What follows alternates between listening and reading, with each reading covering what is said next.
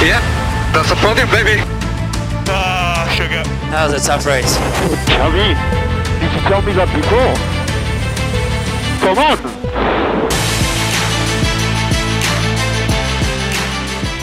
שמע, אני, אני עדיין לא מאמין לתוצאה הזאת. מה, מה, מה הסיפור? מקלרן? מה, אנחנו בשנות ה-90? מה הולך פה, אוריאל? עזוב, מה, וויליאמס חזקה, מקלרן חזקה, באמת שנות ה-90, לא יודע מה, מה... מי, שר, מי שראה את הדירוג בשבת, באמת היה צריך לשפשף את העיניים, נראה לי. שמע, אני חושב שלנטפליקס יש כל כך הרבה תוכן. ובסוף הם לא יעשו כלום, ילכו, ילוו עוד פעם את החווה של קריסטיאן אורנר, וילכו להפלגה עם טוטו וסוזי וולף, ולא יודע, בערב חברה של מרצדס, אתה יודע, דברים שטויות שהם אוהבים לעשות שם. אני, אין לי בעיה שכל העונה של נטפליקס שנה הבאה תהיה רק על סילברסטון. מה אתה אומר? לא, כי אז לא יהיה את אינטרלקוס, או מסלול הרבה יותר טוב. אתה יודע, פנית אלה שאני אגיד לך, מה, בטח, ברור, אין, אני עושה איתך לובי על זה, אבל מה פתאום, זה יהיה משעמם. טוב, בוא'נה, תשמע, אנחנו בס- בסופש כפול, זאת אומרת, אוסטריה וסילברסטון היו צמודים, ובאופן מפתיע קרה די הרבה בעולם שלנו, בעולם התוכן שלנו, נקרא לזה ככה, וגם מעבר לו כמובן, אבל בעולם התוכן שלנו, קרה די הרבה השבוע. כאילו, קודם כל, נולדה רשת חברתית חדשה, כאילו, שזה לא משהו שקורה כל יום. אולי בעידן שלנו זה קורה כל איזה שנתיים, אבל כאילו, זה בעצם הרשת אה, עם השם שהכי קשה לישראלים בעולם להגיד, שזה Threads, או פשוט חוטים. אה, אז כאילו, חוטים, חוטים, Threads. Threads, Threads, עם ט', ט', Threads, או טרדס, לא יודע, תקראו את זה איך שאתם רוצים. איך שבא לכם. קיצור, לא משנה, לא ניכנס עכשיו לוויכוחים, לקרב אגרוף בין אילון מאסק למרק זוקרברג, כל השטויות האלה. אה, זו התשובה של מטא בעצם לטוויטר. זה אמור להיות, אמור להיות התשובה שלהם לטוויטר. אה, אני לא חושב שעדיין אנשים יודעים מה לעשות עם זה. הרשת הזאת היא כמו תחנה מרכזית, כאילו, יש שם אנשים, כאילו, בגלל שזה הגיע מתוך איזשהו אינסטגרם, אז יש שם אנשים מבוגרים, אנשים צעירים, אנשים זה, וכולם קצת לא יודעים מה קורה שם, ו... וכאילו, לפחות בפיד הישראלי, חוץ מהאקסיט של לאנס סטרול, אחי, אף אחד לא יודע מה לעשות שם. וגם היא כאילו, אתה יודע, היא עומדת באיזה סופר כזה, "אה, לקנות פיצה עם זיתים או בלי זיתים? 600 לייקים, שיתופים, זה, מסתער על זה, לא יודע מה.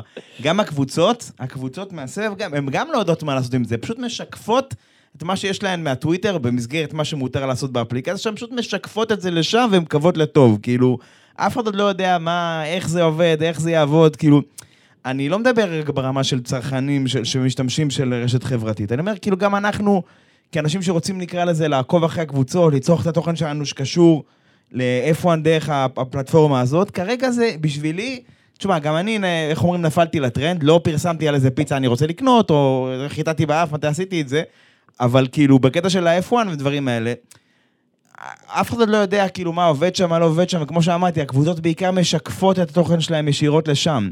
אני לא בטוח, וגם העובדה שאתה, אפשר להגיד שהאפליקציה, איך שהאלגוריתם שם עובד, איך שה-UI של התוכנה עובד, בעצם הוא, הוא לא מציג לך את האנשים שאתה עוקב אחריהם. אתה יכול להגיד לו, תציג לי אותם קודם, אבל הוא, זה, זה כזה, זה בלאגן מאוד מאוד גדול הדבר הזה, אוקיי? זה כאילו מציג לך את כל, את כל מה שנראה לו, ולא נראה לו שאתה צריך לראות את הקורא.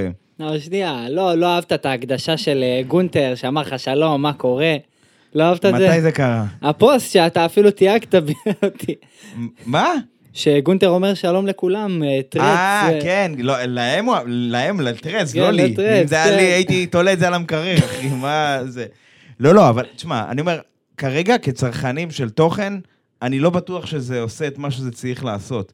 זה, זה שזה עכשיו הדבר הכי חם, וכל מי שבטוויטר, כולל אני, כאילו, זה אנשים פתאום, מה זה הדבר החדש הזה? הבעיה שיש שם ריבוי של אוכלוסין, כאילו, מכל מיני גילאים וכל מיני דברים, וזה לא בהכרח, כאילו, לדעתי זה לא עובד כרגע, אבל אולי קצת אה, הרחבנו יותר מדי על העניין הזה. הדבר השני, שהוא גם אולי אחד הנושאים הכי מרכזיים שהיו בסילברסטון, זה כל הנושא הזה של הסרט. הסרט, הסרט, הסרט, הסרט. הסרט הזה קוראים לו Apex, שמאוד מקורי, כל הכבוד, אבל בסדר, קהל אמריקאי, הם אוהבים את זה פשוט וקל. Heat, זה, Top Gun, אתה יודע, שמות קצרים, מפוצצים, פוסטר מגניב, תשחרר את הפרק, זהו, את הסרט, סליחה.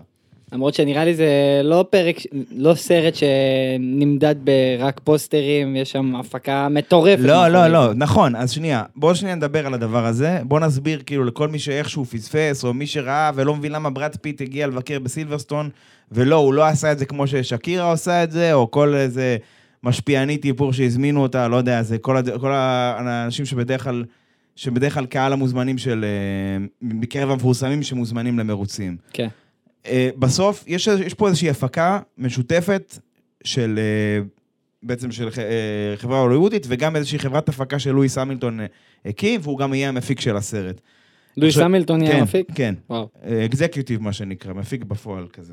עכשיו, הוא ו- וברד פיט בפרויקט המשותף הזה, ברד פיט אמור לככב בסרט הזה בתור איזשהו נהג עבר כזה, שהתחרה ב nineties, ואז עבר להתחרות בלה מאן, בכל מיני מקומות כאלה, ועכשיו הוא יעני חוזר בשביל ה- להיות המנטור של איזשהו נהג צעיר לקבוצה כזו מתחילה וכל הדברים האלה. כן. עד, עד כאן זה סיפור קלאסי, זה לא איזה, אין פה איזה, אף אחד לא יעמיד את הדבר הזה לאוסקר. עכשיו, קודם כל, אה, אני למיטב ידיעתי, הדבר הזה לא הולך לצאת הקולנוע, הוא, הוא הפקה של אפל, ולכן הוא יעלה כחלק מה, אה, מהשירות המנויים שלהם, מאפל TV, מה שזה לא יהיה. ו- וזה דרך אגב, זה חבל, אני מקווה שהוא יגיע לקולנוע, כי אם כן, אפשר כאילו ללכת כזה חבר'ה מהקבוצה, וזה זה יכול להיות מצחיק. מפגש צפייה. ב- משהו בקולנוע. כזה, כן. אבל אה, בקצרה על מה זה הסרט הזה, לא עכשיו אה, ניתוח עלילתי ולא יודע מה, כאילו איפה, איפה החלק של איפה אני נכנס בזה. אה, בעיקרון מרצדס כקבוצה, היא לקחה חלק פעיל ב... ב... בוא נקרא לזה לתכנן את התשתיות בשביל הסרט הזה.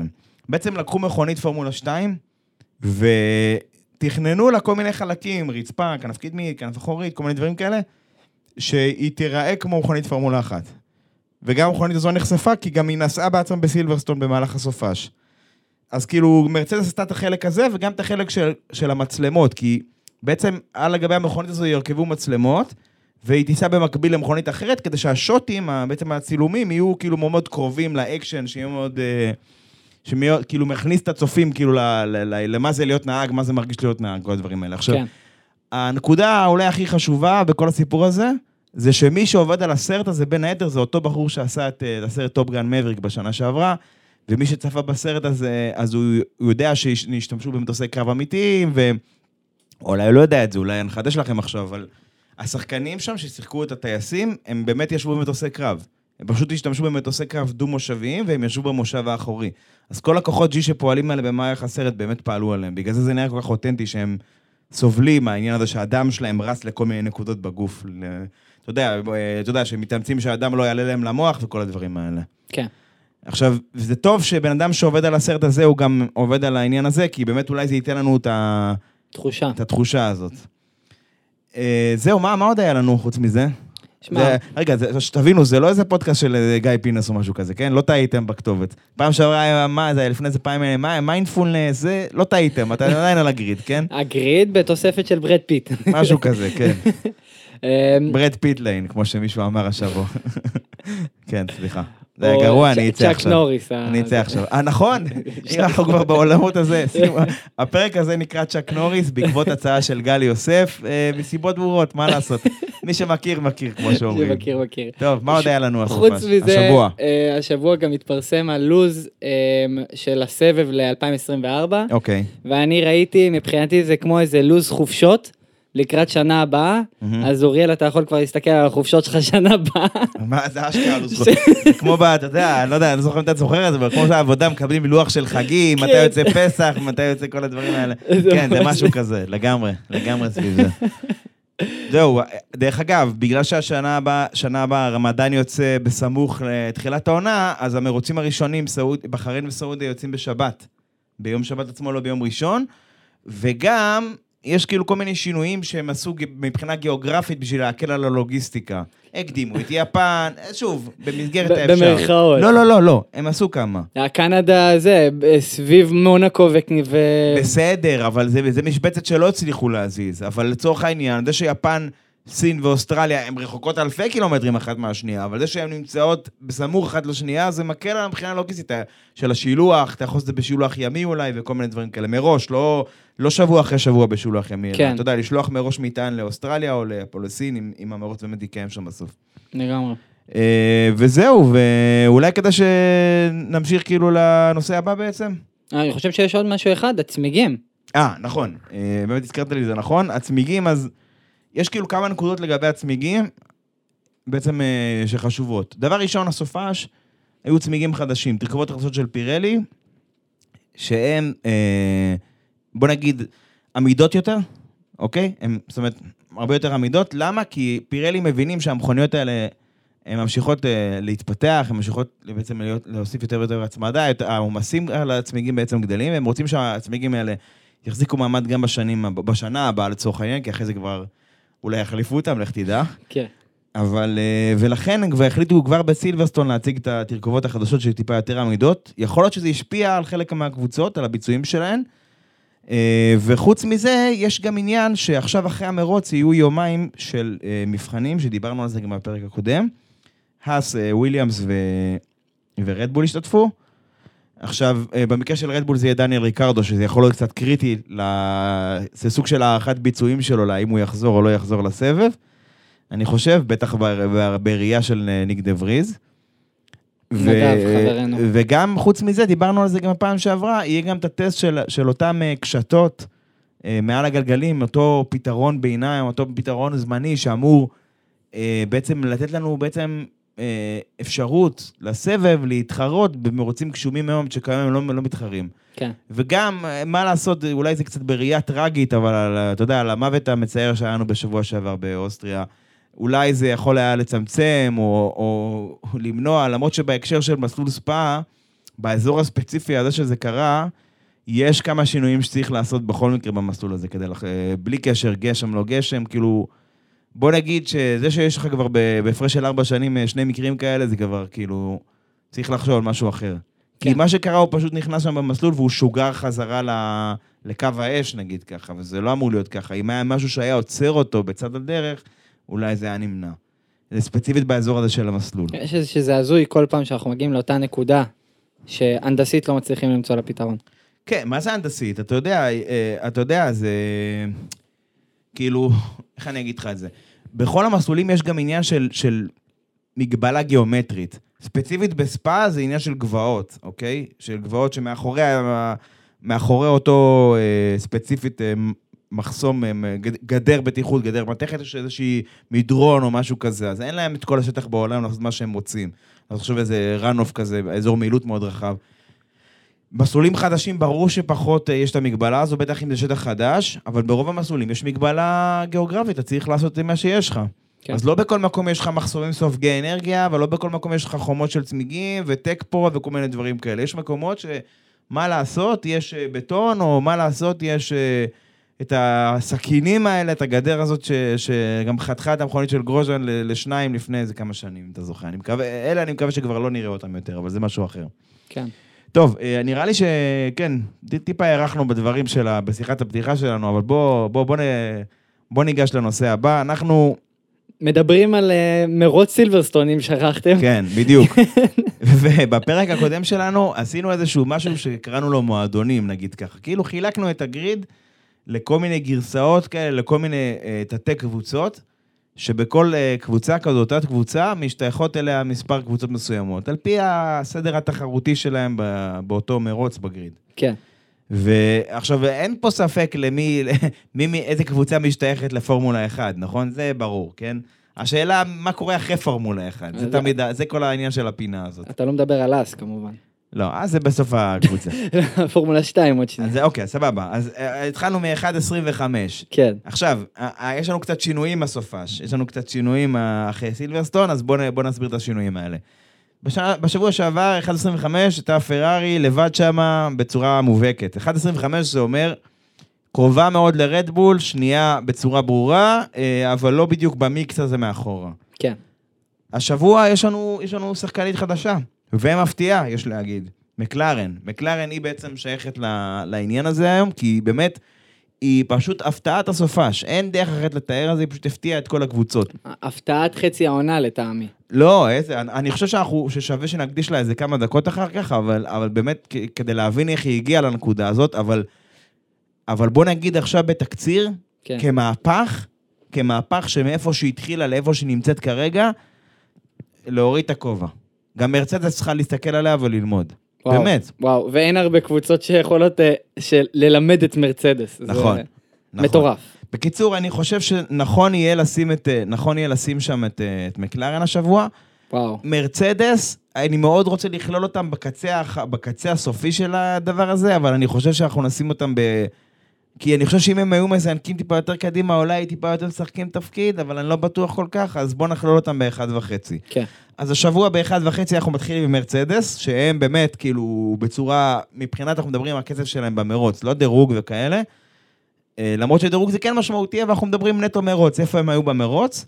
מרצדס הם- דירוג מאוד קשה למרצדס. מאוד, כן. מרצדס מובילה את המחנה הזה כרגע. לפחות לפי סילברסטון, כן? בהונגריה אני בטוח שזה ישתנה. ולכן הם בשאיפה נראה לי ל-1.25 גם. נכון. אני לא בטוח שהם מכירים את המועדון הזה, כדאי להם שיכירו. כן. אבל אני אומר, מרצדס מובילה השבוע את המועדון הזה, כי על המרוץ שהיה להם, שנכון, לואיס הרוויח מה safety car בסוף, וכל הדברים האלה, אה, אבל בוא נגיד, אה, הייתה להם שחיקה יחסית נמוכה, היה להם מכונית די מהירה ביחס ליריבות הכי קרובות שלה, הכי צמודות שלה, ולכן היא מובילה את הדבר הזה. מיד אחריה, פרארי, שזה כאילו אולי טיפה הידרדרות מהשבוע שעבר, זה הידרדרות. אה, זה דבר אני כאילו שם אותם בכוכבית, כי אני חושב שביחס למרוץ ולאסטרטגיה מאוד מאוד מאוד שמרנית ופחדנית שלהם, סליחה שאני קורא לזה ככה, אבל ככה אני רואה את הדברים, כן. אני חושב שזה לא כאילו מספר את התמונה המלאה לגביהם. כאילו, אני חושב שהם לא, לא הוציאו את המקסימום מהסופה של זה. לא יהיה, לא יהיה מוגזם להגיד שהם לא הוציאו את המקסימום מהסופה של זה. בוודאות. המרוץ הזה. אפשר לראות, כמובן, לקלר היה שני ל- למקס כמעט כל ה- כל הסופש. כן. מבחינת מהירות. כן, מבחינת כן. זמנים. כן, כן, כן. המכונית היה להם פלטפורמה. מצוינת, כל לגמרי, הסופש. לגמרי, לגמרי. אני חושב שהם לא מיצו את זה, ולכן הם, הם, הם השניים במועדון הזה, צריך לזכור איפה סיים- הם סיימו גם. תשע ועשר. תשע ועשר. לא, עוד פעם, אבל אה, אז שמתי את זה בכוכבית, כי אני חושב שהביצוע שלהם לא היה טוב, אבל הוא לא הולם את המכונית שהייתה להם. אני לא חושב שהם יכלו לנצח במרוץ, אני לא חושב שהם יכלו לנצח את מקס, אבל אני כן חושב שהם זרקו פה לפח 4-5, 3-4, לא יודע, משמעית. מהמקומות עם הרבה ניקוד, בוא נגיד ככה. כן, כן, אני לגמרי מסכים איתך. בסוף הקבוצה הזאת, פורמולה 1 וחצי, יש לנו את אסטון מרטין, שזה כאילו משהו ש... אתה יודע, אני, אני כאילו... דיברנו על זה בפרק של מונאקו, אני מקווה שהם לא מצטערים על הטעות שהם עשו שם, שזה לא זרק להם את הניצחון, את ההזדמנות היחידה לניצחון העונה, בוא נגיד ככה. כי קבוצות אחרות מביאות עדכונים, וכמו שאסטון מרטין הביא עדכון גדול, קבוצות אחרות מביאות עדכונים לא פחות גדולים, שפשוט מזניק, מזניקים אותם קדימה, ו- ומשנים לגמרי את, הדרך שבה המכונות שלהם מתנהגות, ואנחנו רואים את זה בש- בשלושה ארבעה מרוצים האחרונים, ויכול להיות שאסטון טיפה מפסידה במרוץ הפיתוח הזה. ואני רוצה להוסיף פה עוד איזושהי הערה לגביה, אולי זה לא משהו מדיד, אולי זה לא משהו הכי רציונלי, אתה יודע שאני יותר אוהב להידבק יותר למספרים, יותר אוהב להידבק לעובדות, פחות לכל הדעות, פחות לכל הזה, אבל אני כן אזרום עם הדבר הזה הפעם. אולי זה לא כזה מדיד, זה לא כזה עובדתי, לא כזה רציונלי, אבל אולי, אני חושב שהיא כאילו, היא לא רגילה למעמד. אתה מבין למה אני מתכוון? אה, לא, לא הצלחתי לא, להגיע. אוקיי. בעונה שעברה, המכונית שלהם הייתה האחרונה. לאורך העונה הם שיפרו אותה, בסוף העונה הם היו קבוצת מרכז טבלה, מה שנקרא מידפיד, לא רעה בכלל, כן. אבל לא מובילה, בסדר? כן. השנה הם התחילו את הקבוצה הזו בתור אה, מובילה, אה, בוא נגיד, ל, ל, בחלקים גדולים מתחילת העונה, היא הייתה המכונית השנייה הכי מהירה. מסכים? כן, אחרי דבר הכי קרוב לאתגר של, אה, של רדבול, לצורך הדוגמה. לחלוטין. סבבה. אז אני אומר, הם לא רגילים למעמד. אתה מבין? הבנתי. כי שנה קודם הם היו מידפילד בסדר, לפני, כמה שנים היו מרצדס ורודה, אבל לפני כמה שנים היו קבוצת מידפילד טובה. כן. מצוינת אפילו, אבל מידפילד. אז אני אומר, אולי הם לא רגילים לעניין הזה, הם צריכים להתרגל לעניין הזה גם, גם ברמה הארגונית. עכשיו, שברור, עכשיו פתחו את המפעל החדש והמדים שלהם וכל הדברים האלה, סבבה, יש להם את הכלים אה, להצליח בעניין הזה, אבל אולי הם לא רגילים לזה. כי קבוצה כמו מרצדס, קבוצה כמו פרארי, אה, הן רגילות למרוץ פיתוח האגרסיבי הזה, אתה רואה איזה קפיצות הם עשו. אתה מבין? כאילו פרארי זה לא מש... הסופה של זה לא משקף את הקפיצה שהם עשו לעומת מה שראינו באוסטריה, אתה מבין? לדוגמה. אז כאילו, אתה יודע, מעניין לראות מה יהיה איתם. אני אני לגמרי מסכים איתך. אוקיי, עכשיו, אולי באמת הגיע שהזכרנו את הדבר הזה, ודיברנו על העניין הזה, כל הסיפור הזה של העדכונים האלה. אתה ראית איזה, איזה תהפוכות היו לנו במהלך השנה, נכון? מרצדס במונאקו, אחר כך בברצלונה, הם גם היו מעולים. אה, אסטון הביאו את העדכון שלהם בקנדה שהם היו סבבה, למרות שהצריכת דלק שם הגבילה אותם. אחר כך הם לא כל כך התחילו, הצליחו באוסטריה, בסילברסטון גם לא הצליחו, אבל, אבל פרארי הביאו איזה משהו חדש שזה... זה. מקלרן באוסטריה הביאו משהו שהקפיץ אותם לאחד וחצי, ועכשיו הם בכלל כאילו היו האתגר הכי קרוב, אולי העונה, בהקשר של אחוזים, בפער באחוזים לרדבול. כן. זה מרוץ אחד, בוא נדגיש, ואני לא חושב שיהיה ככה גם בולגריה בהקשר שלהם, אבל עדיין, תשים לב לתנודות האלה. ש- שמע, אני, אני לא ראיתי, מאז שהתחלתי לצפות בפורמולה 1 כזה, מרוץ התחמשות מטורף, שהופך לנו את כל הסבב, אה, חוץ, מר, חוץ מרדבול, אבל הופך לנו את כל המספרים בפודיום, וגם ב, ב, בניקוד עצמו. נכון, אבל אה, כאילו, אולי זה המקום כן לבוא ולדבר על, על מקלרן עכשיו, כאילו כן לבוא ולפתוח את העניין הזה בתור ה... כאילו, אולי היא הכוכבת השבועית של אותו שינוי דרסטי, כמו שאמרנו, שבוע שעבר זה היה פרארי, לפני כן היה זה, אולי היא הכוכבת השבועית, ו... ואולי כזה שנדבר עליהם, איך הם הגיעו עד הלום, נגיד ככה. לא מעכשיו נחזור. לברוס מקלרן, ואיך הם התחילו וזה, אתה יודע, משהו בחמש שנים האחרונות, מה עובר עליהם, אה, איך הם הגיעו לנקודת הזמן הנוכחית. כן. אה, סקירה היסטורית בקטנה, אוקיי? אוקיי. אה, 2014, מ- השנה האחרונה שלהם כמקלרן מרצדס, כשמרצדס אה, בעצם כבר אין את שותפות, אין את שיתוף הפעולה ביניהם, מרצדס כבר לא מושקעת במקלרן, הם רק אספקת מנוע, רק חוזה של אספקת מנוע. 2015, הונדה חוזרת לפורמולה 1 עם מקלרן. מקלרן הונדה, אה, הם מבלים כמה שנים אה, עם מנועים לא אמינים, לא חזקים. אוקיי? בעיקר לא אמינים. עם הזמן, איכשהו, משנה לשנה זה, כאילו, היה שנה אחת שהם היו כזה סבבה, אחרי זה פחות טוב. קיצור, לא, לא כזה הלך להם. הניסויים האלה נג, נגמרו בגירושים, הם הלכו לרדבול, אה, הונדה הלכו לרדבול, ומקלרן עברו לרנו לזמן מה. כן. שוב, הם, אה, מרגע שזאק בראון נכנס לקבוצה, לפחות מבחינה מסחרית, פרסומית, הספונסרים לא מפסיקים להגיע. באמת, כאילו, האיש, כאילו, יודע למכור את הקבוצה שלו כנראה. לא משנה איפה הם היו, הוא יודע למכור אותם. הם עושים את השיפור הזה באופן הדרגתי, 2018, 2019, 2020, מגיעים ל-2021 לאיזשהו שיא. הם מטפסים באופן הדרגתי, מגיעים לאיזשהו שיא, מכונית סוג של פורמולה 1.25 כזאתי, יכולה לקחת פודיומים, ניצחה במרוץ. לנדו נוריס עם הפול פוזיישן בסוצ'י, והמרו- עם הניצחון שנזרק לו לפח בגלל ההחלטה ההיא בגשם, אתה זוכר? כן. וכל העיניים נשואות למקלרן ולעוד הרבה קבוצות, אבל לקראת 2022 לשינוי התקנות החדשות. מגיעות התקנות החדשות, ויש לנו מכוניות, למרות כל הפחדים של האנשים, שונות לגמרי חיצונית אחת מהשנייה. אחת עם כונסים כאלה רחבים, צרים, גבוהים, נמוכים, לא משנה מה. אסטון היו עם ה undercut הענקי כזה, אם אתה זוכר, אלפה רומאו גם, מקלרן וויליאמס ומרצדס עם ה- עם כונסים דקים כאלה, זוכר. קיצור, משהו לא עבד שם. בנו איזה מכונית, לא מועילה, לא מוזיקה, לא מזיקה, שום דבר לא היה, לא היה זה. הבינו את הרעיון, עברו את כל המרוצים המוטסים של ההתחלה, התחילו להעיף מלא מלא עדכונים על האוטו. עד סוף השנה יגיעו למכונית תחרותית. פיתחו את האוטו בקצב אדיר, הביאו מכונית תחרותית וניצחו את האלפין שהיו היריבים הכי קרובים שלהם. כן. עכשיו, השנה, אנחנו הגענו לנקודת ההווה שלנו, כמעט הגענו לנקודת ההווה, 2023. העונה מתחילה, מה הציפיות ממקלרן? winter testing. נכון, winter testing, אבל אנחנו, מה הציפיות ממקלרן עכשיו? מי שמבין, מי שעוקב, מי שזה אומר, טוב, תשמע, הם פיתחו את זה למכונית midfield, נקרא לזה, בחלק האחד, בחלק הגבוה של ה midfield, עכשיו אנחנו מצפים שהם יהיו מה שאסטון היו עכשיו בתחילת השנה. נכון? כן. לגנוב איזה פודיום, טיפה להתקרב לקבוצה הזו, שלפני אסטון אף אחד לא פרץ את הגבול הזה. כן, ממש נכון? לקראת המומנטום שהם יצרו להם ב... עד 2021. נכון, אבל אני אומר, כאילו, מה שנקרא לכם זה נפילה, אני הייתי מצפה מהם שהם יהיו איפה שאסטון היו בתחילת העונה. להתערבב, לפרוץ את הגבול הבלתי פריץ הזה ולהצטרף לגדולות, מה שנקרא. כן. מה שהרבה קבוצות לא עשו שנים כבר. אבל לצערם לא, והם התחילו את העונה, והם ישר עם תירוצים, ותראו מה יהיה עם העדכון שלנו בבאקו, וזה וזה וזה וזה. מכונית הכי גרועה, נקודה. נכון. בבחריין, המכונית הכי איטית. ותקלות, אמינות, והחליפו לו הגה, פיאסטרי ולא עובד ולא זה, ובסעודיה עקפו אותם כמו כלום. על הפנים. מכונית, אפס ניקוד, במשך כמה, אה, במשך כמה מרוצים הראשונים, אפס ניקוד. כן. זה כאילו באמת. ועכשיו, אחרי כל המאמץ שהם עשו כדי להביא נהג מוכשר כפיאסטרי לזה, עם כל הריבים המשפטיים עם אלפין, אתה זוכר את הפרשה הזו? גם בנטפליקס סיקרו את זה בהרחבה גם. כן. אה, ואז מגיע העדכון של בקו.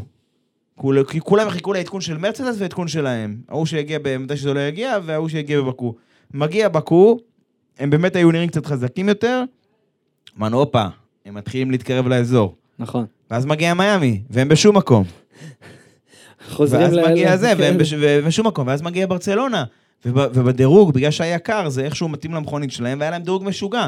אבל במרוץ כל זה נזרק לפח, כי הם פשוט לא הצליחו לשמור על הצמיגים שלהם באותה מידה. כן, לנדו פשוט צנח ב- במיקומים. אבל עדיין, באופן הדרגתי, הם טיפסו. אם אתה נכון. מסתכל על הגרף, אתה רואה שהם טיפסו. כן. ואז מגיע אוסטריה, ואיך אומרים, הגע- הגענו עד הלום. באוסטריה מביאים איזשהו עדכון ענקי, וכנראה שהוא עושה את שלו. וסילברסטון הוא עוד איזה טיפוס, עוד איזושהי מדרגה מעל, מעל אוסטריה, הוא לא באותו גובה של אוסטריה, אתה מבין? לא, לא, לא, לא טופוגרפית, כן, אלא כן. ברור שאוסטריה יותר גבוהה, אבל הכוונה היא שהבנת את הראש. ברור. זה, זה עוד עליית מדרגה. כי הם עכשיו כבר עלו למה שנקרא לאזור אחר לגמרי. אבל כאילו, לא יודע, איך, איך אתה רואה את הדברים בהקשר של הקבוצה הזאת? כאילו, אני, אני מבחינתי זה כאילו מגיע מאוחר מדי, מה שנקרא, כי הבנת מה היו הציפיות שלי מהם לתחילת העונה, וזה עדיין מרשים. זה כן. עדיין מרשים הדרך שהם עשו בה. אני אוסיף ואחזק את העניין הזה של זה, כמה זה מרשים. אה, אם אנחנו לוקחים אפילו את, אה, דיברנו עם אלעד, וכמה תרבות ארגונית זה דבר חשוב בפנים הקבוצה כדי להקים תהליכים ולהמשיך עם תהליכים. תחשוב, תחילת העונה, אחרי בחריין, אחרי מרוץ מזעזע, ואם אתה זוכר, היה הרי של רעיון, רעיון של אה, לנדו נוריס, שדיבר על זה שהעונה הזאת הולכת לפח רוב הסיכויים. כן, והוא היה מאוד מאוכזב מהתוצאה שהם אה, מחזיקים בה היום. כן. ותסתכל איזה מהפך מטורף מבחינת פיתוח. זה, אני לא יודע מה זק בראון עושה שם בקבוצה, אבל הוא שינה שם את כל הסדר והחשיבה הארגונית של, ה, של כולם, אני למשהו מאוד מאוד פוזיטיבי. אני חושב שאתה צריך לתת קרדיט גם למנהל הקבוצה החדש שלהם. לא רק אנדרו בראון. סטלה, כן, חד משמעית. סטלה, כן, אני הייתי, אני כאילו בקטע של לתת לו קרדיט על הקטע הזה, כי הוא בסך הכל מנהל את הקבוצה מההתחלה וכאילו מתחילת העונה, כן, ואני מזכיר לך ש... אני מזכיר לך שהם... אה, אני מזכיר לך שהם אה, נפרדו מהמנהל הטכני שלהם בתחילת העונה, והם בתהליך של בנייה מחדש, ובתחילת 24 יבואו אנשים עם מבנה טכני אחר לגמרי, מבנה ארגוני אחר לגמרי, אבל עדיין, הוא... אותו אנדריאה סטלה נתן את האחריות על הפיתוח לבן אדם מסוים, אמר לו, תקשיב, אתה לא במילים האלה, כן, אבל הוא אמר לו, אתה, עזוב אותך מהעניין השוטף, אתה מתעסק בפיתוח, נקודה. כן, ואני חושב שרואים את התוצאות. שוב, זה רק מרוץ אחד. אני מאמין שבהונגריה זה כבר יראה אחרת, כי המסלול הזה לא אמור להיות כזה מטיב לקבוצה הזו, אבל באופן כללי כתהליך, כדרך, הם עשו דרך מאוד מרשימה באותו פרק זמן, גם ביחס למרצדס, גם ביחס לפרארי, גם ביחס למי שאתה רוצה. אני אוסיף לזה, ואני רוצה להזכיר שאנחנו בזמן של מגבלת תקציב. נכון. ועם זה, הם עדיין הצליחו לעשות את זאת הקצת אומרת, יש מדרגה. גבול למה שאתה יכול לעשות, לא רק מבחינה כספית, גם מבחינה פיזית, כמות השינויים שאתה יכול לעשות במכונית, כמות השינויים שאתה... ואנחנו רואים את זה, אנחנו רואים את זה כאילו במסגרת מה שהם יכולים להביא, כי גם מה שראינו עד עכשיו, אנחנו לא רואים נראה עוד הרבה. עכשיו, בואו נעשה לכם רגע סדר, הפרו... העבודה על 2024 בעיצומה, אצל כל הקבוצות. יכול להיות, יש קבוצות שהן טיפה יותר בשלבי גיבוש קונספט, בהתחלה, בהתחלה, בהתחלה. יש קבוצות שכבר קצת יותר יודעות מה הן רוצות לשנות, אז הן כבר יותר, אתה יודע, ב- ב- בשוונג של זה, כמו שאומרים. אבל העבודה כבר שם, הפוקוס לגמרי שם. יכול להיות שיש דברים שהם מתכננים עכשיו, שהם יגיעו למונזה, יכול להיות שיגיעו לזנדוורט, יגיעו אחרי פגרת הקיץ, אבל באופן כללי, אם זה לא איזה פרויקט המשכי שהם רוצים להמשיך פחות או יותר עם אותה מכונית, אז הם כן יש להם אינטרס להמשיך לפתח אותה, באופן כללי, הכל כבר מוטה לשם. אמרת הגבלת תקציב, אמרת מרצדס. אנחנו יודעים כמה, כמה שינויים, דיברנו על כל העדכון הענקי שלהם במונאקו, כמה דברים הם יכלו לעשות והם לא עושים. בגלל שיש תקציב, בגלל שיש דברים שאתה לא יכול לעשות במהלך העונה. אני בטוח שבמרצדס יש להם דגם, לא יודע מה, תקרא לזה בתלת מימד, במה שאתה רוצה, כאילו מודל, הדפסת תלת מימד, במה שבא לך, יש להם דגם עם מכונית עכשיו שנראית שונה לגמרי. שונה לגמרי, כל מיני דברים כאילו שהם רצו לעשות מתלים אחוריים אחרים, השלדה, לשינויים בשלדה שהם לא יכולים לעשות עכשיו. אה, הכנף הזו ש... שהיא... שמסתירה את אמות קריסה, החלק העליון שם, לא יודע אם אתה זוכר על מה אני מדבר. אבל אני אומר, דברים שהם לא יכולים לעשות עכשיו, אני בטוח שיש להם עכשיו דגם מודפס על איזה שולחן של אחד המהנדסים שם, של מכונית שנראית שונה לגמרי. כאילו אצלם, אם הייתי צריך להמר, הייתי אומר שהם מדברים רק על 2024 כל עכשיו. בואו נוציא את המקסימום מהשנה הזאת מבחינת ה... השיעורים שאנחנו צריכים ללמוד, ונראה שיש להם עוד הרבה שיעורים שהם צריכים לעשות, כן. אבל הם לגמרי היה הראש שלהם ב-24. ויש קבוצות שאתה יודע מה, אני לא יודע, נגיד קבוצה כמו אלפה טאורי, זה כמעט עצוב מה שהולך, מה שהולך שם. הם הביאו מלא עדכונים לסילברסטון, אתה, אתה מסתכל על ה-PDF הזה שהם משחררים, אין ספור דברים. ה-PDF מפוצץ, אבל זה לא עבד, זה, זה, זה, לא, זה לא התרגם לכדי ביצועים, לפחות לא בסילברסטון, אתה מבין? כאילו, הקבוצה היא חושך השנה. הם ואלפה רומאו הם פשוט חושך, כאילו, אוקיי? ודיברנו על זה פעם שעברה, שאלפה רומאו, כאילו, עוד שנתיים זה אאודי, כאילו, תראו את היכולת שלכם, אתה מבין? כאילו, אתם עוד מעט קבוצת יצרן, אתם חייבים להתחיל לקחת את עצמכם בידיים. עכשיו, אלפה טאורי, סבבה, היא לא קבוצת יצרן, ובשנה הבאה דיברנו על זה שהם הולכים להיות סוג של האס, כמו שהאס לפרארי, אז הם יהיו לרדבול, זאת אומרת, הם יקנו מרדבול רק כל מה שהחוקים מאפשרים להם. יכול להיות שזה יזניק אותם קדימה, שזה יהפוך אותם לאיזה קבוצת מידפילד מובילה, כן. אבל זה, בוא נגיד, הם לא הולכים להתחרות על איזושהי אליפות בטוח, אבל יכול, זה יכול להיות שזה יעשה להם טוב בקטע הזה. ויכול להיות שלא.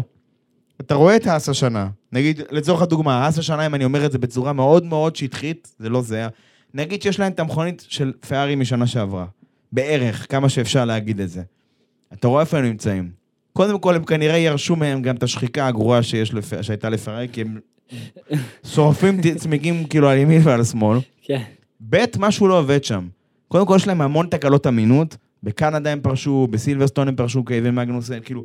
עכשיו, יכול להיות שזה המנוע של פרארי, אבל יכול להיות שזה גם עניין תכנוני. הם לא תכננו את הקירור נכון, משהו צפוף שם, משהו גורם להתחממות שם, משהו לא תקין שם. אני לא יודע בדיוק מה, כאילו, זה מזכיר לי את מה שהיה לאלפה רומאו שנה שעברה. אבל אה, נראה לי שכדאי שנעבור uh, לאיזושהי שאלה, אה, ברשותך, שנשלחה לנו מהקהל, כמו שאומרים. כן. שאלת האמת מאוד מעניינת. אה. בוא, יאללה, בוא נקריא אותה, נראה לי זה הכי טוב. סבבה. אז השואל הוא סטיב מטר, וקודם כל הוא רוצה, הוא הודה לנו על התכנים שלנו ו- וזה, ושזה כיף, ותודה רבה, אנחנו אוהבים ושמחים שיש uh, מי שמעריך. מעריכים מאוד. וככה, אני אקריא את, הש... את, ה... את השאלה שלו כלשונה. כן. יש לי בקשה, אולי תוכלו להסביר לנו איך אפשר ליהנות יותר מה... בעצם ממקצה האימון, כמו שהוא אומר את זה. עד היום אני מדלג עליהם, אני לא מצליח למצוא משהו שמלמד אותי איך הולך להיות הקואלי, הדירוג בעצם. חוץ מתמונות מגניבות של מכוניות, אין שם שקיפות על מה שמהנדסים חווים בזמן הזה. מהם השינויים שהם עושים למכונית? מהם האתגרים שלהם? האם אני מפספס משהו? יש כאן כמה שאלות. אתה ראית את זה? הבנת את זה? כן. מה כל כך מעניין באימונים? מה המהנדסים עושים שם? מה האתגרים שלהם? אוקיי, אני, סטיב, אני רוצה שננסה לענות על השאלה שלך. אני לא מבטיח לך שאנחנו ניתן לך את התשובה למה זה מעניין או לא מעניין, יכול להיות שאנחנו נגיע בסוף השיחה הזאת למסקנה שטוב, אולי תוותר על זה, כאילו תחסוך לעצמך את הזמן. אבל עמית, מה אתה אומר? בוא, בוא נתחיל עם זה. טוב, בוא, בוא נתחיל במה מעניין ב practice session. דבר ראשון, כמו שדיברנו במהלך ה... ה... כל הפרק הזה, כמה עדכונים, כמה מרוץ החימוש הזה הוא כל כך פרוגרסיבי, ובמקצה האימון זה האופציה הראשונה שלנו לבחון ולהסתכל מחדש על איך הקבוצה מגיעה. נכון, יש באימונים הרבה אה, בעצם דברים שהקבוצה עושה פנימית כדי לבחון ביצועים. הרוב, למעשה. כן. ו... אבל עדיין זה מאפשר לנו איכשהו להסתכל ולבחון מחדש מכוניות mm-hmm. ובעצם עדכונים חדשים. אה, שני דברים שאותי בעצם, אני, אני שם אליהם לב שאני רואה את ה-free practice. כן. א', FP2 בדרך כלל, זה משתנה, אבל בדרך כלל זה אותן שעות שאמורות להיות לקואלי יום אחרי. זה אומר שהזמן הזה הוא בדרך כלל אופטימלי כדי לבחון מחדש את המקצה דירוג, לעשות בעצם סימולציה של דירוג, ולבחון, לראות איך המכונית מתמודדת מבחינת מזג אוויר ומבחינת תנאים, למשהו שהוא דומה ל... ליום למחרת. כמובן, זה אם התנאים לא משתנים וכולי, יש כאן הרבה פרמטרים, אבל זה משהו חשוב אה, ככה לשים באיזה כוכבית ל-FP2. FP3 זה המקצה הכי קרוב לדירוג. זה אומר שהמכונית שם חייבת להיות ברמה הכי אופטימלית אחרי שעשו כל כך הרבה שינויי סטאפים וניסו לחפש את האיזון המקסימלי לנהג כדי שהוא יוכל להוציא את המרב מהמכונית. אוקיי. אז זה אומר ש-FP3, אם אנחנו מדברים ברמת יכולת של המכונית או נהג, זה אמור להיות הכי קרוב לקצה לקראת הדירוג עצמו. אוקיי, אני כן רוצה להוסיף משהו על הדברים שלך. באימון השני יש גם סימולציות uh, של המרוץ עצמו, שזה יותר חשוב מהדירוג אפילו. כאילו, הרבה פעמים בעצם זו האינדיקציה הכי טובה של הקבוצות, לדעת איך המכונית שלהם תתמודד בתנאי מרוץ. עכשיו, אני כן, אני יודע מה? בוא נקשר את זה גם לסילברסטון. לדוגמה, יום שישי הזה היה טמפרטורת מסלול מעל 40 מעלות, אוקיי? ביום שישי. זה אומר שמי שלמד מה שהוא למד מיום שישי, על הסופט, לדוגמה, על צמיגי סופט, אם הוא השליך את זה ליום ראשון, הוא בצרות. כי השחיקה הייתה הרבה יותר גבוהה ביום שישי, וביום ראשון היא הייתה בלתי קיימת. ראסל עשה כמעט 30 הקפות על ה soft. אז, אתה יודע, אני אגיד לך בקצרה, סטיב, שהאימונים הם כאינדיקציה, אינדיקציה שיכולה להיות טובה על המצב של הקבוצה הספציפית שאתה עוקב אחריה, אבל לא כמשהו מחייב, אוקיי? זאת אומרת, הם יכולים להיות גרועים לגמרי באימונים הראשונים, אבל בדירוג פתאום להפציץ. למה? אה, כי ב- עכשיו, לא יודע, אם זה מרצדס, אז מיק שומאכר הלך עד שתיים בלילה לשבת בסימולטור ולמצוא איזשהו setup, אוקיי? אבל... או לא משנה, כל אחד אחר. יחד עם זאת, נשים איזשהו משהו בסוגריים. FP3, האימון האחרון והמסכם לפני הדירוג בעצם, לפני מקצה הדירוג, בוא נגיד שגם בגלל שיש נעילת תצורה בדירוג עצמו ואי אפשר לעשות שינויים, אם מישהו מאוד מתקשה שם, זה הרבה פעמים משליך על הדירוג שלו. כאילו, אם הגעת כבר לנקודה כל כך מתקדמת בסופש, כי סופש זה עניין של, זה כמו קוביות, זה כמו מקדש של קוביות, זה משהו שנבנה. אתה מגיע לא, לאימון הראשון עם איזשהו, זה נקרא סוג של baseline setup. יש לך setup, כיול של המכונית בסיסי. מאיפה יש לך אותו? כי רצת שבועות לפני האירוע הזה אה, סימולציות, גם סימולציה כמו שאתה מדמיין את זה, שמישהו יושב באיזשהו, זה מדמה נהיגה ונוהג, גם דברים שהם כאילו סימולטורים של, של אתה יודע, יש איזושהי תוכנה שמריצה אין ספור אה, קווים של המסלול, ומוצאת איזשהו אופטימום לדברים שאתה רוצה, ואחרי זה את הדברים האלה נותנים לנהג לנסות, עד שמוצאים איזשהו משהו בסיסי. קיצור, את כל עבודת הסימולציה הזו שקורית כמה שבועות לפני האירוע עצמו, מגיעים לאירוע עם איזשהו משהו. בעידן של היום שיש כל כך הרבה מידע, אנחנו מדברים על סימולציות, על, על testing שנעשה במחשב, לא עכשיו באיזה מסלול מחוץ למפעל. זה כבר אי אפשר לעשות. הם מגיעים, הקבוצות, המגיעות, מגיע, המגיעות, סליחה, הקבוצות למסלול ביום שישי בבוקר, הן מגיעות לפני, אבל לצורך הדוגמה, ביום שישי בבוקר, שהם צריכים להתחיל את האימון הראשון, יש להם כבר איזה בסיס טוב, אוקיי? עכשיו השאלה אם הבסיס שלנו מספיק טוב כדי לחדד אותו, או שאנחנו לא בכיוון ואנחנו צריכים אה, לחשב מסלול מחדש. אחרי שאמרנו את כל הדברים האלה, אה, נחזור שנייה לנקודה המקורית. האימון השלישי, אם האימון הראשון והשני, כמו שאמרנו, מגדל של קוביות, כאילו, אני, אני יותר ויותר מבין על המכונית שלי, יותר ויותר מבין על התנאים של המסלול, אני יותר ויותר מבין שלמשל, השחיקה יותר גבוהה ממה שנראה לי, ממה שהסימולציה שלי אמרו לי, או יותר נמוכה, או ההארד לא יהיה צמיג טוב לראשון, כדאי להימנע ממנו, או כל מיני דברים כאלה ואחרים, כל מיני מסקנות שאני כותב לעצמי ביום שישי בערב. אה, אם הגעתי ל-FP3 ואני, איך אומרים, אני בצרות שם, מכל סיבה שהיא, רוב הסיכויים שזה גם מה שיקרה לי בדירוג, כי אין לי מספיק זמן לתקן את כל מה שרציתי. אתה מבין? כן. כאילו במקרה הטוב, נגיד שלא יודע מה, נגיד שביום שישי, קח דוגמא את פרארי, סתם נפלתי עליהם. נגיד שפרארי באו ביום שישי, והם היו מהירים, הם היו אחלה, לא יודע מה, הגענו ליום שבת, טמפרטורה ירדה משמעותית, הם הגיעו ל-FP3, הם לא בכיוון. אין לנהגים ביטחון, הם יוצאים מהמסלול כל הזמן, כל מיני דברים כאלה. אין לך זמן לעשות שינויים. אתה, אתה מקסימום שאתה יכול לעשות, תגיד, טוב חבר'ה, תחזרו למה שהיה ביום שישי ונקווה לטוב, אתה מבין? אין לך זמן להתחיל לחשוב לעשות שינויים, ולא לשלוח נהג לסימולטור ולא זה. אז כאילו אם אתה מתקשה ב-FP3, כנראה שאתה תתקשה גם בדירוג. אה, אני מקווה שזה עונה לך על השאלה. אני מסכים איתך על הקטע הזה שאין שם שקיפות, כי רוב הדברים שדיברתי עליהם כרגע זה דברים שאתה לא תראה אותם, אלא אם כן אתה תעבוד שם לצורך העניין. או שתראה באיזה סרטון פרסומי של אחת הקבוצות, ידברו על זה שלוש שניות בערך. יראו איזה תמונה מ-2018 של המנהרת רוח, אתה תתלהב, תגיד איזה יופי, זה דגם של השנה, מישהו יגיד לך לא, זה דגם ישן, ותמשיך עם החיים שלך. אבל אני מסכים איתך שאין מספיק שקיפות. בשנים האחרונות, ליברטי מדיה, היא עושה המון המון המון בשביל להסביר ולהנגיש, אולי לא מספיק, וגם אתה רואה כמה שזה מפריע להם, כי אתה רואה שכאילו, שכל הספרינט החדש הזה, כמה שהם מוותרים על מקצים שהם לא מקצים תחרותיים, לטובת מקצים תחרותיים. ואם הייתי צריך לנחש לאן אנחנו הולכים בשנים הקרובות, בטח אם הם רוצים להגדיל את מספר המרוצים, אני מוכן להתערב שהם גם יורידו את מספר מקצי האימון, באלף אחוז, כאילו, באמת. שזה גם בקטע של, אתה יודע, של קיימות, של פחות להשתמש בצמיגים, פחות אה, דברים כאלה. דרך אגב, זה, זה תנאי קריטי למכרז של הספקית צמיגים החדשה, שהיא יכולה לעשות את זה בפחות צמיגים, יותר עמידים וכל מיני דברים כאלה, שיקולים כאלו, אנרגטיים לצורך הדוגמה, וגם בהיבט של כאילו לשפר את השואו לקהל. כי אם אתה, בן אדם רואה Drive to Survive, הוא צופה בעונה, והוא רואה שהכל אקשן וצחוקים ומעניין וזה, ואז הוא נוסע סתם, לא יודע לאן, לבאקו, יושב באיזה טריבונה, חם לו, לא יודע מה, מזיע, יורד עליו גשם, כל הזה, יושב בחוץ כוונה, לא משהו מקורה. עוברות המכוניות פעם ב... ב... לא יודע מה, פעם בכמה דקות, והוא רואה אותם לשנייה וזהו. הוא רואה מרחוק את המסך, לא שומע כלום, לא רואה כלום. גם יכול להיות, יכול להיות שהוא תפס איזה מושב גרוע. כן. אתה מבין? זה כאילו, זה חוויה אחרת, אני מסכים, ואני ואתה דיברנו על זה של לנסוע למרוץ זה חוויה אחרת, אבל אין לך את כל האינפורמציה. נכון. אז כאילו, הם כן צריכים לעבוד על זה לשני קהלים, גם לקהל שנוסע למרוצים, וגם לקהל שיושב בבית.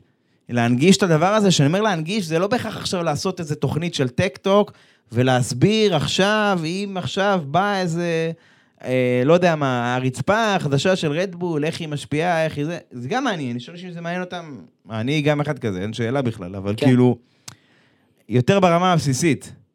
לא עכשיו מה זה צמיגים ומה זה, ברור שכן, אבל כאילו, יותר לה, לה, להסביר לאנשים שכאילו, שילמדו ליהנות מזה, כי גם המעבר הזה בין סופה ספרינט לסופה שהוא רגיל במרכאות, אתה זוכר איך זה היה לנו בין בקו למיאמי? פתאום זה היה משעמם לראות את השלושה מקצים, כי לא קרה שם הרבה. כן. בסילברסטון ספציפית זה היה מעניין, אבל כאילו לא תמיד זה מעניין. אה, התשובה הסופית שלי אליך, לא יודע מה- מה מה עמית אה, חושב על זה, תכף הוא יגיד, אבל אני חושב שאם יש לך זמן לראות את זה, שווה לך לראות בראייה של הדברים שהצענו לך, ואם אין לך זמן, אם אתה מוגבל בזמן, מה לעשות כמו כולנו, אם אתה יכול לראות את הדירוג, שווה לך, ואני ממליץ לך מאוד לראות את הדירוג ואת המרוץ, אם לא, אז תראה רק את המרוץ, כאילו, אם, אם אתה אומר לי, תשמע, אין לי זמן וזה. איך אתה רואה את זה, עמית? שמע, אני, אני מאוד חושב שזה תלוי מה הוא מחפש. אה, ובאמת, אם, אם הוא מחפש, כמו שאמרנו, ואמרת את זה טוב, את הנטפליקס, את האקשן, אז בקטע הזה אתה לא תמצא את זה שם, אה, סטיב, אה, ואתה תמצא דברים יותר, בעצם עמוקים יותר של הפורמולה 1. אז ככה, זה טיפ ממני, ומקווה שעזרתי. תשמע, דבר אחד עכשיו ששמתי לב ששכחנו, וחבל. יש איזושהי מצטרפת לאחת וחצי שלא דיברנו עליה, שהיא גם הבריקה הסופש לא פחות ממקלרן, וזו וויליאמס. וויליאמס. וויליאמס עם אה, כל הקבוצות, כי בסילברסטון זה מסלול שכאילו, חשוב מאוד שתהיה לך הצמדה גבוהה שם, כי באופן יחסי, לא כמו גאורינג שהמוסלובה שלנו, אבל היעילות שם לא פחות חשובה, בהקשר של ישורות ודברים כאלה, וויליאמס היא אחת הקבוצות הכי יעילות. בוא נגיד, בין הקבוצות עם המנוע של מרצדס, היא הכי יעילה, בפער עצום.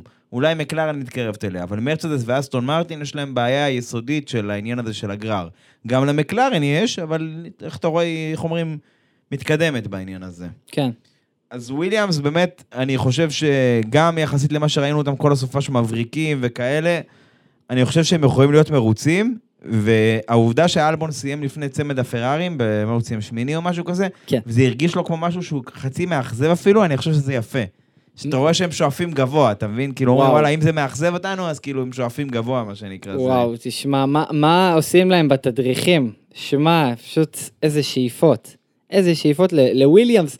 זכור שבארבע העונות האחרונות וויליאמס כאילו לא בתמונה בשום צורה לשום מקום ב grid. שוב, גם עכשיו הם לא הכי זה. אני- בוא נגיד, הונגריה, אני חושב שהונגריה מאוד יקשה על וויליאמס. אבל הונגריה, DRS train, זה אומר שלאלבון יש יתרון מאוד משמעותי. כן, אבל זה לא מסלול כזה, זה מסלול שהוא כאילו עם כל מיני פניות איטיות כאלה, וזה משהו, הוויליאמס שהיא גרועה בו, כאילו זה לא משהו שהיא, שיכול להיטיב איתה. יכול להיות שאם פתאום הם יהיו יותר טובים שם, זה סימן שהם כן בכיוון הנכון, אבל באופן כללי, זה כאילו משהו שהוא ספציפי לסילברסטון. דרך אגב, בדיוק כמו מקלרן. מקלרן, הדירוג והמרוץ היו הרבה יותר קרים מהאימונים. והעניין של, ה, של המזג אוויר הזה מאוד משפיע על המכונית שלהם. אתה ראית שאת הדירוג בברצלונה שהיה קר, לנדו נוריס הוא היה שלישי או משהו כזה. כאילו שהמכונית, שהתנאים מתאימים למכונית, אז היא מבריקה שם, אבל היא לא... כן.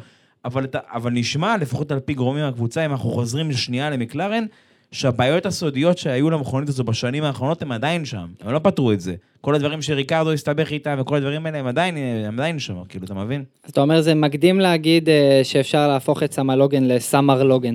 לא, הוא... שיישאר עדיין עם הסמל שלו, הוא עוד לא, לא פזמניק מספיק. לא, דרך אגב, הוא סיים 11, שזה מכובד. כן. כאילו, הוא, עוד פעם, מה זה מכובד? אה, אלבון עושה, אתה יודע, עושה לו בית ספר, בוא נגיד כך, בביטויים של פעם, כן? אבל באופן יחסי הוא מתחיל לתפוס את העניין. ו... אבל עזוב, אתה יודע מה, לא... בואו נדבר שנייה, מה חשבנו על המרוץ, כי זה גם משהו ששווה לגעת בו, אבל כאילו, אתה יודע, הכי פשוט. מה אהבנו יותר, מה אהבנו פחות כזה. כן. אז כאילו, מה, סך הכל מה חשבת על המרוץ? טוב, שמע, סופש, מרוץ, מה שאתה רוצה. אני אתחיל מזה שכמו כמו תמיד פתחנו, לא כמו תמיד, אבל כמו באוסטריה, פתחנו עם דירוג עם כל כך הרבה מצבי צבירה. זה היה גם גשום, היה לנו גם שמש, היה לנו track evolution שכל הזמן, בעצם האספלט קיבל את ה... ש... בעצם את הצמיגים, הצמיגים אה, יצרו איזושהי אחיזה יותר טובה, וכל פעם ראינו אה, תוצאות יותר טובות בדירוג, זה היה מדהים, זה כיף, זה הופך את, המדור... את הדירוג הזה למותח יותר, היה- ו-Q3, לגמרי, היה אחד הדירוגים הטובים השנה. Q3 עם הנוריס לשנייה איזה provisional pole, וכולם שכחו שמקס אה, לא סיים- לא את ההקפה, שכולם חשבו כבר לא, זהו, מה זה, זהו. מקס היה חייב לתת לו עוד ניסיון, אחרת נוריס היה לוקח לו את זה. כן, ומבחינתי זה היה אחד הדירוגים הטובים ביותר העונה. אה, וכמובן, הזינוק, מקס עם זינוק גרוע, אה, שנתן לנוריס אפשרות להוביל לחמש הקפות, אבל עזוב, כן. אתה יודע מה, סבבה, הוא הוביל לחמש הקפות, גם אחרי שמקס עוקף אותו, אה, גם פיאסטרי וגם נוריס, הם נשארו עם מקס. הוא לא ברח להם לגמרי, הם כן נשארו באזור שלו, הם כן נשארו בסביבה שלו, שזה יחסית היה מעודד ביחס אליהם. ובשבילי זה כן היה נקודה חיובית במרוץ הזה. מה לא היה נקודה חיובית לדעתי, אה, כאילו, זה רק אחת מהן, כן? פרארי, ואולי דיברנו עליהם, אבל כאילו... תשמע, קודם כל דיברתי, ביום אה, שבת פרסמתי את הקטע הזה שאני חושב שלקלר יכל לכל הפחות להיות בשורה הראשונה, אם לא ב pole position, עם ההקפה שהייתה לו. הוא עשה טעות בסקטור השלישי, זה עלה לו שם ברוב הזמן. אה, אז כאילו, מבחינת דירוג הם לא הוציאו את המקסימום. לא הוא ולא סיינס, אוקיי? מבחינת מרוץ, מה היה לנו מבחינת פרארי? הם היו בדיוק מאחורי הקבוצה הזו של מקלרן ומקס. הם לא הצליחו להישאר באותו קצב שלהם. אה, ופשוט, הם פשוט, כמו שאמרתי בתחילת הפרק, אסטרטגיה פחדנית ושמרנית. הם פשוט כאילו, אני לא יודע אם, אה, כמו שפרד וסר אמר, שיש להם עדיין את הקוט הזה בראש של הפחד משחיקה גבוהה שהיה להם בתחילת העונה, שיכול להיות שהם יתגברו עליה כבר, אבל הם התנהלו כמו בפחד. זאת אומרת, אני לא יודע אם אתה זוכר, אבל לקלר זינק על מדיום, ואחרי איזה 18-19 הקפות כבר הכניסו אותו, למה? כי הם פחדו מה... מזה ש... שראסל יקדים אותם. ראסל שזינק על סופט מכל הצמיגים, כן? על, על סופט, כאילו, מי חשב שהסופט יחזיק 30 הקפות? זה, דרך אגב, דברים שלא ראו ביום שישי, כי התנאי מזג האוויר היו שונים. כן, אבל uh, אני אומר, אתה אתה מבין את הראש, נכון? כאילו, בטח. אתה, אה, זה התחיל מזה שהם עוצרים את, אה, את לקלר מוקדם בשביל להגיב לראסל. ואז הם מוצאים את לקלר והוא נתקע בפקק עם עוד מכוניות, ובינתיים ראסל כמעט ועושה לו overcut. זאת אומרת, הוא כמעט מצליח להישאר מספיק זמן בחוץ, שגם אם הוא יעצור, הוא יצא לפני לקלר. כן, שזה משהו כאילו לא אידיאלי. עכשיו, גם אחרי שעצרו את לקלר מוקדם מדי וזה לא עבד, עוצרים באיזשהו שלב גם את סיינס, וקרה מה לעשות, קרה מה שקרה, ושתיים שלוש הקפות אחר כך, אה, בעצם ה safety car יוצאת, ו- ופרארי מחליטים לוותר על הקטע הזה. הם פשוט עוצרים שוב את לקלר, למה זה היה, למדיום, לא זוכר בדיוק, אחרי שה hard לא עבד לו בכלל, למדיום, וכאילו, אתה יודע, זה, זה, זה כאילו, אתה יודע, זה לא, זה לא עובד. הם פשוט לא מיצו את הפוטנציאל שלהם בסופש. להגיד לך שהם היו אותו דבר כמו מקלרן, יכול להיות שלא, אבל יכ- יכלו, אתה יודע, קבוצה אחרת הייתה מוציאה את המקסימום מהדבר הזה. וזה חבל אחרי כל מה שראינו בשבועות האחרונים מהם, כאילו, חבל לראות אותם הולכים כזה צעד אחורה אה, בעניין הזה. מה שכן היה טוב, היו מהלכים מעולים במרוץ הזה. קודם כל, היו קרבות סופר מעניינים, וב' היו כאילו, היה המהלך של ראסל על לקלר, בפעם הראשונה שהוא עוקף אותו, אחרי שלקלר כבר היה עם הצמיגים הישנים, נראה לי בלאפיד, לא זוכר איפה זה היה, היה, הייתה עקיפה אדירה, אוקיי? זה כאילו, אני בטוח שהוא כאילו היה מרוצה מעצמו, חזר הביתה, עם ה... תמיד אותו עם חליפות כזה, הראסל הממלכתי הזה, חזר הביתה מבסוט. אתה יודע, חיבק את החברה וכל השטויות האלה. תשמע, זו הייתה עקיפה אדירה. ו, ומנגד, אה, לקראת סוף המרוץ, שנוריס, אה, בזמן ה safety car, אה, יש כל מיני אנשים שהרוויחו מזה, כמו המילטון, שהצליח לקפוץ מעל פיאסטרי עם ה soft, ו, ונוריס שהיה עם ה hard, שהוא התלונן על זה, ב, על כל העניין הזה. אבל בסוף זה השתלם לו, כי ההגנה שהוא עשה על לואיס, שלואיס היה עם ה soft והוא היה עם ה hard, זה, זה השתלם לו כי לואיס שרף את הצמיגים שלו והוא צריך לשמור עליהם ו- ולסיים לפניו, אבל ההגנה שהוא עשה מלואיס הייתה נדירה. כאילו זה בשבילי, זה אחד מנקודות האור כאילו של, ה... של המרוץ הזה, אתה מבין? ועוד עם הארד. כן, עם הארד שהוא היה צעיר. לא, הוא פשוט מיקם את האוטו שלו נכון, בוא נגיד ככה. זה זה היה זה היה מעניין לראות את זה. מושלם. אה, טוב, אתה רוצה שנמשיך לפינות שלנו? כן, יאללה, אז הפינות הקבועות שלנו, בוא נתחיל נראה לי בפוסט position. סבבה. אז אה, מה היה לנו בפוסט position השבוע? אז אני אתחיל עם אה, פוסט position של חבר יקר לגריד.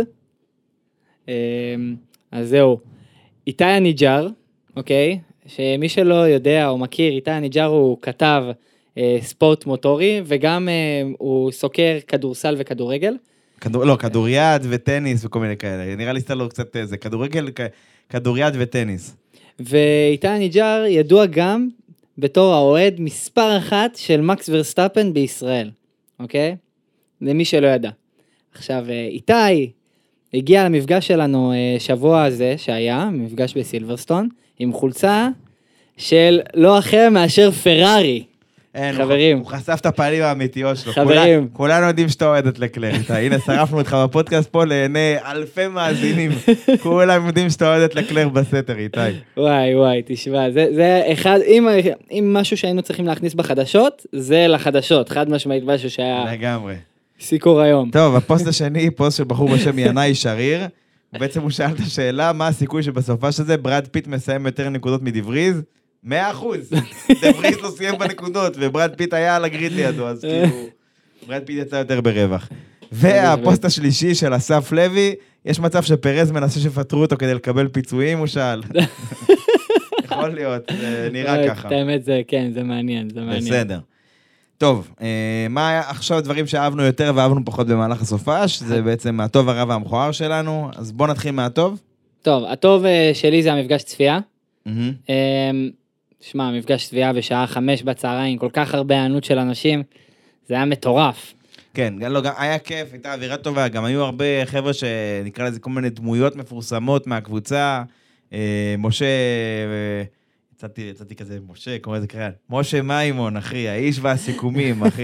כאילו, אתה יודע, זה, באו, אנשים, בטוח נתקלתם בסיכום שלו, או של הדירוג, או של המרוץ, או שגם וגם, כאילו, הוא מסכם בהרחבה את כל המקצים האלה, והוא תמיד נוגע בהרבה נקודות שרוב האנשים לא שמים לב אליהם, הוא רואים שהוא מאוד משקיע בזה, וזה ראוי להערכה, ו- ושמחנו שהוא בא גם כזה מוקדם.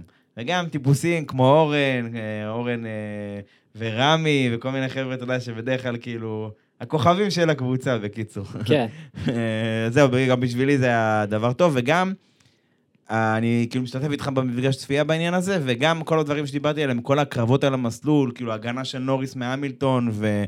ועקיפה של ראסל על לקלר, ובאמת, זה בשבילי, זה היה גם, זה כאילו, בוא נגיד, זה הרים את המרוץ בקטע הזה. טוב, בוא נעבור לרע.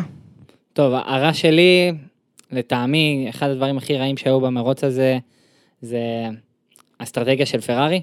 דיברנו אוקיי. על זה בהרחבה. בסדר? פשוט אה, זרקו לפח מיקומים מאוד גבוהים שהם יכולו לקחת. אוקיי. מה שלך הרע? הרע זה האלפין, אין שאלה בכלל.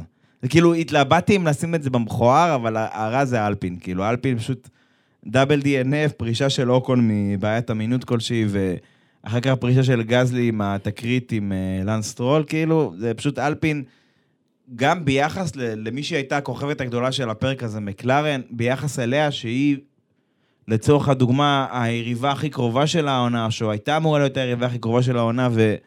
אתה יודע, משהו לא עובד שם. כאילו, אתה מבין מה אני אומר? זה... לא יודע. קחו את עצמכם בידיים, חברים. כן. טוב, המכוער, יאללה. שמע, המכוער אי אפשר לא להגיד שזה הקרב בין סטרול וגזלי, שסטרול פשוט יוצא מגבולות המסלול ולוקח את המיקום שלו. דרך אגב, הוא לא נענש על זה. הוא לא נענש על זה, לא לא אומר שעכשיו זה זה, אבל כאילו, שוב, עקביות. והוא לא. החזיר אה, מיקום גם. שמרו כלום. על עקביות, כמו שאנחנו תמיד אומרים. האכיפה חייבת להיות עקבית. שמע, וזה היה כל כך מובהק שזה עקיפה מחוץ למסלול. נכון, זה באמת היה זה. זה אחד המכוערים, אין יותר מכוער מזה. סבבה. המכוער שלי, שגם התלבטתי אם לשים אותו בטוב, אני חייב להודות, וואו, לא נרדמתי טוב בלילה שהוא בשביל זה. מכוער, לא, זה... המכוער שלי זה הכובע בננות של אקלר, אחי. זה הדבר הכי מכוער שראיתי, באמת. זה, זה כאילו, אני מסתכל על זה, ועכשיו, לכובעים כאלה יש שם בעברית, שהיו קוראים לזה פעם, שזה קצת מצדיק את הכינוי שנתנו לנו בקבוצה, אבל אה, לא יודע, זה הדבר הכי מכוער שראיתי. ו, וזהו, נראה לי שאתה יודע, קצת דיברנו מה שהולך להיות בימים הקרובים, יש את המבחני צמיגים של סילברסטון, ש... על הצמיגים של 2024, אמרנו דניאל ריקרדו השתתף שם, זה מאוד מאוד מאוד קריטי, זה הדרך של רדבול בעצם להעריך אותו אה, על גבי אה, המסלול, מעבר לסימולציות שלהם, ולראות האם יש לו את זה, אולי להחזיר אותו לאלפא טאווי כנתיב להחזיר אותו לזה, או שבכלל לא. קיצור, טסט קריטי בשבילו. וגם כל הדבר שדיברנו על העניין של את הכיסויים האלה של הצמיגים, מאוד מאוד חשוב. מסלול הבא, יש לנו עכשיו הפסקה קצרה, ואחר כך אנחנו ממשיכים לשני מרוצים, ופגרת הקיץ המוכרת.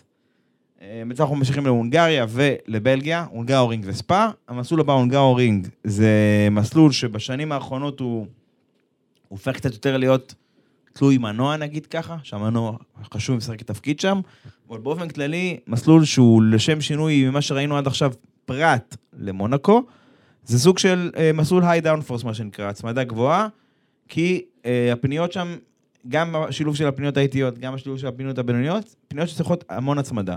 הוא סוג, סוג, סוג של מונקו, בלי הקטע של הקירות. יעני, יש לך לאן לצאת, יש לך לאן זה. הדירוג מאוד חשוב שם, כי מאוד קשה לעקוף שם. אוקיי? הדירוג מאוד חשוב, ולכן גם האסטרטגיה מאוד חשובה.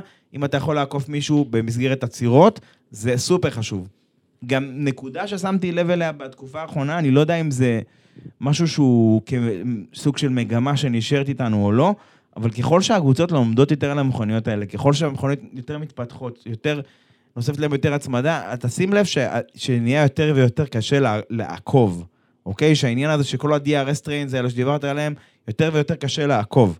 עכשיו, לראיה, אם ניקח את המרוץ האחרון שלנו, בזמן שלקלר עצר והוא היה תקוע בפקק הזה עם כל השאר המכוניות, במקום העשירי, 11, איפה שהוא לא היה, ראסל, שהוא היה מה שנקרא באוויר הנקי, כמו שנהוג להגיד, זאת אומרת, בלי הפרעות מקדימה, הוא קבע הקפות לא רעות בכלל על הסופט, וסופט לא, לא חדש, סופט ותיק כבר, אוקיי? כאילו לקראת סוף הסטינט של אותו סופט. כן. אז זה מראה לך עד כמה, מה שנקרא באסטרטגיות אנדרקאט, עד כמה כוחו נחלש בתקופה האחרונה. כאילו, יכול להיות שעדיף לך להישאר בחוץ, באוויר הנקי, ולקבוע קצת הקפות ולנסות לנצח את היריבים שלך ככה, מאשר מה שהיה ברור מאליו פעם כאנדרקאט. אז בהונגריה, כמו שאמרנו, הדירוג מאוד חשוב והאסטרטגיות מאוד חשובות, כי מאוד מאוד קשה לעקוף שם. אני, ומה שכן, תמיד יש שם אקשן, גם בפנייה הראשונה שזה נחמד. אני אוסיף שני דברים, מי שאוהב אה, זה לכנות את אה, הונגריה למסלול הקארטינג הפרטי שלו זה לואיס המילטון, שממש אוהב את המסלול הזה. כן. וכמו שאמרת, פנייה אחת, שתיים ושלוש, בעצם הרצף פניות הזה תמיד מביא אקשן, יש פניות, בעצם היסטוריה של הרבה הרבה הרבה אה, קרבות מטורפות. מטורפים, סליחה, ותכלס אה, זה אחלה של, מר... של, של מרוץ, מקווה שיהיה. כן, איכשהו בשנים האחרונות תמיד, תמיד היו שם מרוצים טובים. גם השנה שעברה היה מרוץ טוב, גם לפני כן. מרוץ טוב בגלל שהאסטרטגיה אה, שיחקה תפקיד נכון, מאוד מטורף. נכון, אבל אל תשכח שהיה לנו את ראסל בפול פוזיישן, במכונית שלא הייתה מי יודע מה, אבל היא עבדה להם בהונגריה. כאילו... היה מעניין. אני מאמין שגם הפעם יהיה מעניין, אבל כאילו, בוא נגיד, בשנים האחרונות סטטיסטית, היו מרוצים טובים שם. למרות שקשה לעקוף, למרות ולמרות, כאילו, למרות כל הכוכביות האלה. כן. אה, טוב, תשמע, ברגיל, אתה יודע, כמו שאומרים, נראה לי הגענו לנקודת הסיום שלנו. אם אתם כבר הגעתם איתנו עד לפה, אז תודה רבה. תודה רבה. וכרגיל, שאתם יכולים למצוא אותנו, גוגל, אפל, ספוטיפיי, יוטיוב, איפה שצריך, איפה שאנחנו לא קיימים ואתם שומעים, תגידו. בקבוצת ו... הפייסבוק, בטלגרם, נכון, באימייל שלנו. בת'רדס, או בת'רדס עם ט', בטוויטר. אני, אני בשתי המקומות האלה, עמית גם איכשהו באחד מהם, בת'רדס אתה בטוח, נכון? ראיתי שאתה, אבל יותר אוהב גלישה, לא יודע מה שם, כל מיני דברים כאלה. אני מרים, עושה הרמות לפורמולה 1. תבוא, תבוא, תבוא, תבוא להגיד שלום גם שם, גם שם המקומות, וזהו, עד הפעם הבאה. עד הפעם הבאה, תודה רבה אוריאל. תודה עמית. יאללה ביי.